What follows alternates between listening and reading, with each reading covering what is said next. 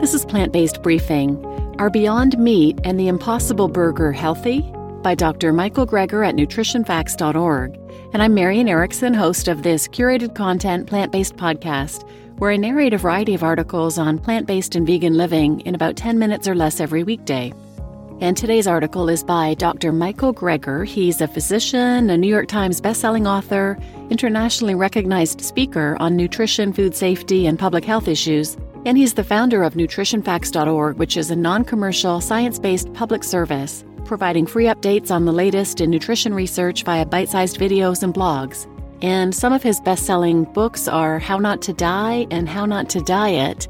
And 100% of all proceeds he's ever received from his books, speaking engagements, and DVDs have always and will always be donated to charity. So now let's get to today's plant based briefing. Are Beyond Meat and the Impossible Burger healthy? By Dr. Michael Greger at nutritionfacts.org. Global meat production has skyrocketed over the last half century, with pork and poultry meat now exceeding 100 megatons a year, 100 million tons, and this growing demand is unsustainable. The reduction of animal products is arguably one of the most impactful ways in which individual consumers can alter their diets to positively impact individual and societal well being and there's definitely growing interest in plant based diets and meat reduction. But even just something like Meatless Mondays requires dietary change, and sadly, neither sustainability or health approaches are likely to work with those who love their meat. But swapping in plant based meat substitutes may help kind of disrupt the negativity around reducing meat. But for hardcore meat eaters, it's gotta taste like it and look like it. It's interesting. The more people consume meat substitutes, the less likely they are to care that it has a similar taste, texture, appearance, or smell of meat. But to appeal to those who really need them, the meatier the better. This has certainly been accomplished with the spate of new products on the market, with all studies agreeing that they're healthier for the planet. But what about healthier for us? Comparing labels of the burgers and looking at four of the worst components of the food supply trans fats, saturated fat, sodium, and cholesterol the plant based burgers win hands down when it comes to trans fat and cholesterol. We all know trans fat is a serious potential risk factor for cardiovascular disease, cancer, and diabetes, but it's also been recently associated with symptoms of depression, lower testosterone in men, even at just 1% of calories, and dementia. Higher levels of trans fat in the blood is associated with up to a 50% higher risk of developing dementia, including Alzheimer's. Now that partially hydrogenated oils have been phased out of the food supply, the only major source of trans fats left will be from animal products. What's the tolerable upper daily intake level for trans fat? An upper limit was not set for trans fat by the Institute of Medicine because any incremental increase in trans fat intake increases the risk of heart disease, the number one killer of men and women, as in any intake above zero. Because trans fatty acids are unavoidable in diets that contain meat and dairy, consuming zero trans fat would require significant changes in patterns of dietary intake. One of the authors of the report from Harvard's nutrition department offered a memorable explanation for why the Institute of Medicine panel didn't cap it at zero. We can't tell people to stop eating all meat and all dairy products, he said.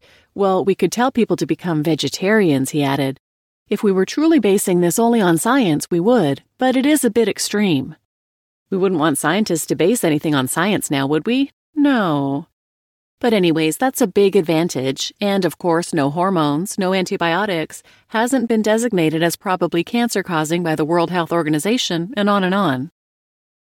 Now, I'm not happy with the added salt, which is about a quarter of the American Heart Association's 1500 milligram daily upper sodium limit, or the saturated fat, thanks to the added coconut oil.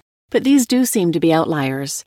In the largest study of the national value of plant based meats to date, saturated fat levels of similar products only average about 2 grams per serving, much better than the animal based equivalents. Sodium remains a problem throughout the sector, though, like nearly any other processed food out there. How processed are these products? If you look at the fiber content, for example, yes, to see any fiber in a burger is a good thing.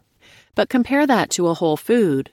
If you ate the same amount of protein from yellow peas, for example, the primary plant protein in Beyond Burger, there'd be almost no saturated fat or sodium and a whopping 20 grams of fiber. So, yes, processing plants in a processing plant can eliminate 90% of the fiber, but processing plants through animals eliminates 100% of the fiber. So, of course, as the chair of Harvard's nutrition department put it, quote, nutrition policies and dietary guidelines should continue to emphasize a diet rich in whole plant foods such as nuts, seeds, and legumes or pulses, which are rich in protein and many other nutrients but require little industrial processing, unquote. But we shouldn't let the perfect be the enemy of the good. Not everyone can go all kale and quinoa overnight. The choice on the Burger King menu isn't between a meat burger and soybeans, but between a meat burger and an impossible burger. And in that case, it's a no brainer. You just listened to Are Beyond Meat and the Impossible Burger Healthy? by Dr. Michael Greger at nutritionfacts.org. And I'm Marian Erickson, and this is Plant Based Briefing.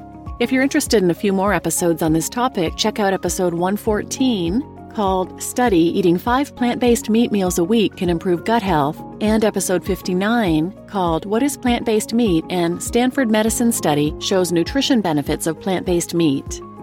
Please share this episode with anyone who might benefit. It's such an easy swap to switch out unhealthy animal meat for healthier plant based meat.